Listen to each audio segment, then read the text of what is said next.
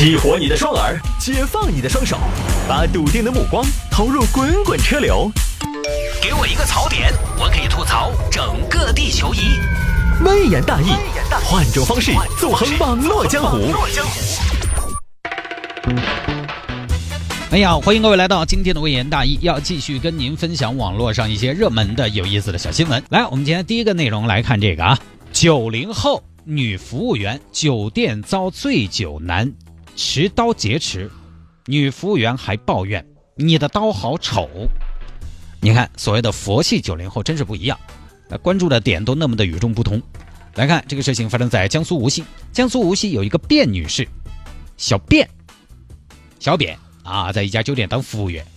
三月九号凌晨，小卞在酒店前台值班，半夜了，你想，阴死倒阳的，瞌睡兮兮的，躺在沙发上睡觉。突然进来一个男的，这个时候呢，小便已经入睡了。我差点说小便已经干了，小便已经入睡了。突然进来个男的，站在吧台外，用手去开吧台的抽屉，哐当哐当嘞。小便当时被声音吓到，翻了个身，男的也吓了一跳，哎呦！看起来想安安静静的偷是不太可能了，于是呢就东找西找，跑到厨房去找了一把菜刀。今天不能偷了，不能偷，没事拦不住我，抢吧。不行，抢的话有目击者，被看见了怎么办？我要伪装一下，找了个围裙在厨房头把自己头包起来。过去了啊！哎，去去去去去去，紧到睡着。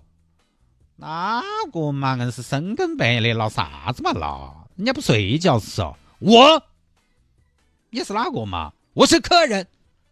哦哦，哥不好意思哈，我这儿哎喘瞌睡，哥要开房啊，身份证给我一下嘛。没有身份证。哦，哥不得行，没得身份证不行哈。现在入住都要登记身份证，什么破规定？我问你，你们这晚上就你一个人看着吗？当时呢，刚开始的时候，这个男的还没有把刀摸出来，他长期的。你们这晚上就你一个人吗？对呀，一个人不怕遇到坏人吗？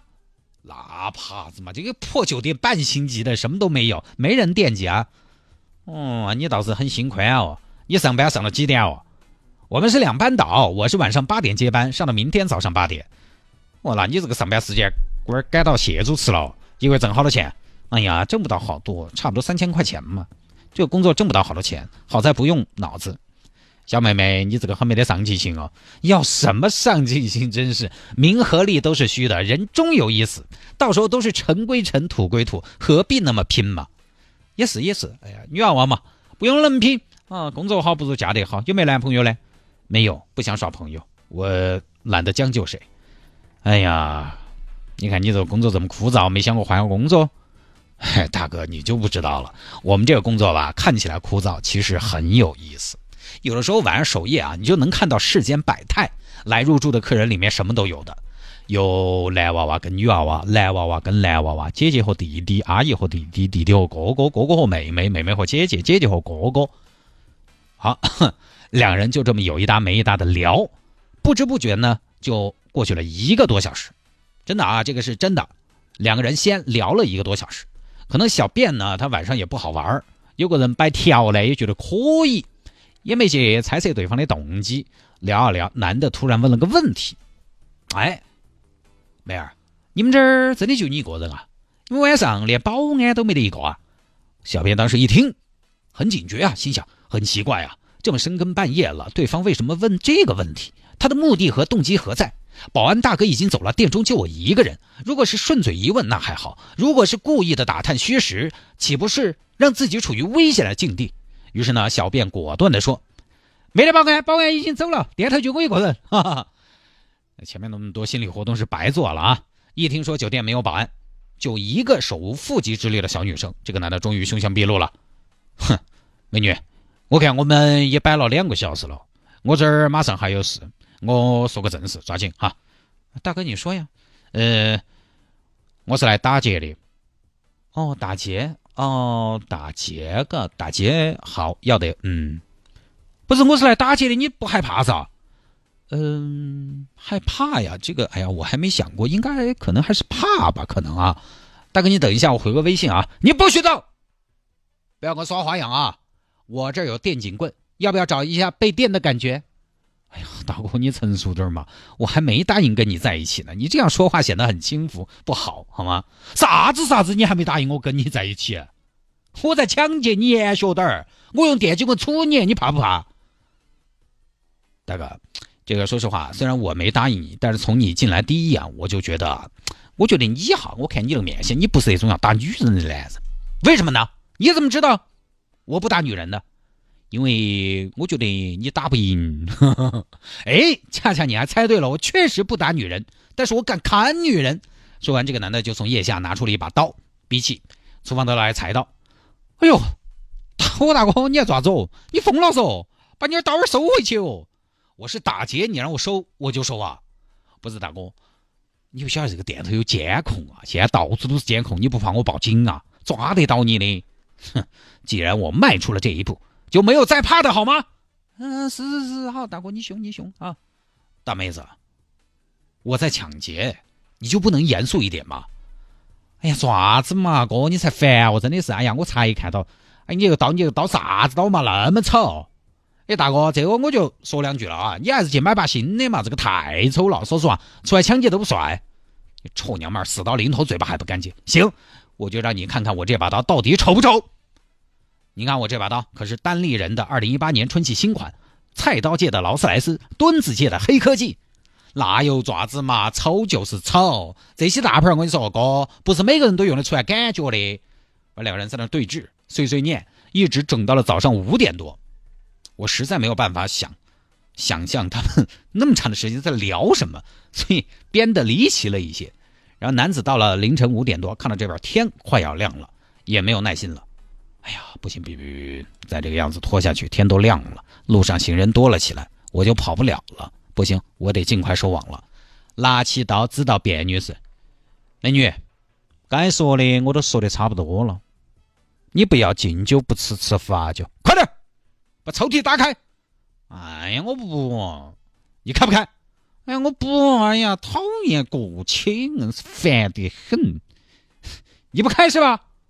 啊，我数一二三，再不开，休怪我这菜刀不认人。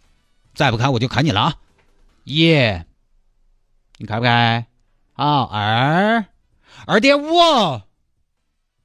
四十五，六十八。哎，行行行行，大哥，我给你开。你要抢多少呢？你这样吧，少抢点，好不好？哦，美女，这菜市场上还讨价还价的是？哎呀，大哥，我跟你说，我们这个生意也不容易，老板人家多辛苦的，开个酒店，我跟你说，什么客人都有，有在床上抽烟的，把尿窝到床上的，把洗脸帕拿来擦马桶的，在开水壶里煮内裤的，在马桶里头泡面吃的，只烦还有偷拖鞋的，我跟你说嘛，老板也不容易，你少抢点嘛，哥。哎呀，行吧，你有多少？我有好多，我今天差不多可能这儿一千多的营业额嘛，这样，我给你留两百。两百，大哥过分了啊！两百要打发讨口子嗦。不行不行不行，现在讨口子都不值个价。哥，这儿这个样子，这儿啊，这儿我一共一千三，一千三，我分你一点就行了，不分太多。反正这个具体怎么分呢？这样吧，呃，你五我八。别别别别，你八我五，嗯，这个利润是做不出来的。我没有和你再谈，是我在命令你、威胁你。那行吧，大哥大哥，那这个样子谈不拢，你砍我，你八我五，不如砍我。来来，朝这儿砍，来噻，来嘛，快点儿。哎，手不要抖，来噻，来噻，你弄，你那么凶，你弄我噻，砍这儿，这儿大动脉？来看下去，再把刀片片砍下去，再拽一下，分手嘛，放到快点噻，来噻。不是，大妹子，这样，这样，我们这么分，你说了一千三，对不对？我五，你八，好不好？我五，你八，我就不要八了。这还差不多，拿去，这五百块钱，拿钱滚！好，好，好，不好意思，不好意思啊，打扰了，打扰了，滚呐！好好好，哎，对了，大妹子，你再给我三十块钱嘛？你还要咋子嘛？我打个车嘛，打车从你那五百里头扣噻。哎呀，大妹子，那我岂不是这一趟就挣了四百七呀？我这个是要严格控制成本的呀。哎，你看你那点出息哦，拿了钱赶紧滚！好了，大妹子，我还有事儿，那我先滚了啊。这个钱我后天一分不少还给你。然后打车跑了，师傅到天上人间大澡堂去了一个浴室休息，然后反过来这边小便呢，当天有同事来了，小便，小便，小便，哎哎哎，王姐，王姐，小便，昨天晚上一切正常吧？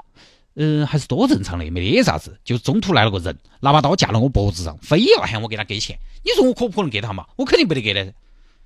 然后我就给了他五百。嗯，那你报警没有啊？没有嘛，王姐。他走的时候说他后天要还回来，一分儿也不少。傻孩子，你被骗了，你傻呀？赶紧回去告诉老板。老板随后报警，警方通过调取监控抓到这个劫匪。这个男子呢，九二年生的，之前有两次的盗窃前科。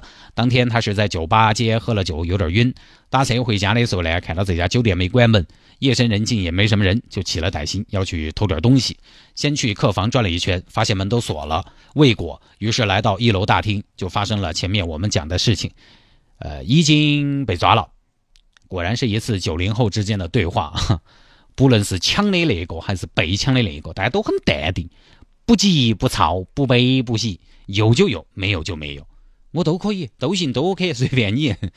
这个大概去闻听了就是了。也有听众朋友让我聊的，其实也还好，没发生什么。发生了什么？小便如果有点意外噻，这个新闻的调性就不是这个样子的了。所以我看有网友说，老板报警报早了，应该等嫌疑人来还钱的。这个人本质不坏，不是什么大恶之徒。哎，其实正因为他不是什么大恶之徒，所以这个事情他不会被判死刑啊。大恶没有，小恶也应该严厉打击呀。小恶也应该付出他应该付出的代价嘛。这个是没得任何争议的嘛。现在这个社会呢，舆论很有意思，你发现没有？这个劫匪他相当于是一个坏人，可能稍微还有点善良，网友就特别容易看见他的闪光点，还挺宽容的。而其他的人呢，我们普通老百姓。大多数时候我们是遵纪守法的，可能偶尔违个章啊、吐把痰啊，网上只要曝光了，就喊打喊杀的。对同胞善良一点嘛，对普通人善良一点嘛，对犯罪分子嘛，也不要那么的太宽容了。你这么一想，是不是这个逻辑不合理呀？而且这个小伙子他是有前科的，这次是他抢劫，虽然没做什么，也没伤人，但是为什么抢劫比都偷偷窃？量刑要重很多，因为抢劫是暴力犯罪。虽然是他可能无意伤人，但是劫匪自己可能有的时候都无法预料到被害者在面对罪犯的时候啊，面对犯罪的时候会有什么样的反应，而被害者不同的反应，其实也会导致施暴者有不同的反应。本来今天的计划是宝剑不出鞘，结果那边反抗也很强力，这一来一去，说不定就更严重的后果就造成了。我身边有朋友就经历过的。家里边被人入室盗窃，家里边人反抗，被杀翻一个，就去了。你说杀人可能一开始也不在这个偷儿的预料当中，他最好的计划是神不知鬼不觉，不开枪不出气就得手。但是入室盗窃呢，很可能家里有人，双方一旦对峙，有另外一边被抢的人呢又不服，又在一个极小的空间内，犯罪分子也不容易逃窜，就会形成这种狗急跳墙、鱼死网破的可能。所以入室盗窃很容易变成入室抢劫，就是暴力犯罪了。暴力犯罪你没得办法预计后果，这个东西不说那么多了啊。那下了节目找我有什么事情呢？魏延大有什么小新闻的素材可以向我推荐，也欢迎您在微信上面直接来搜索谢探德斯的微信号，拼音的谢探，然后是数字的零八幺七，拼音的谢探，然后是数字的零八幺七，加为好友来跟我留言就 OK 了。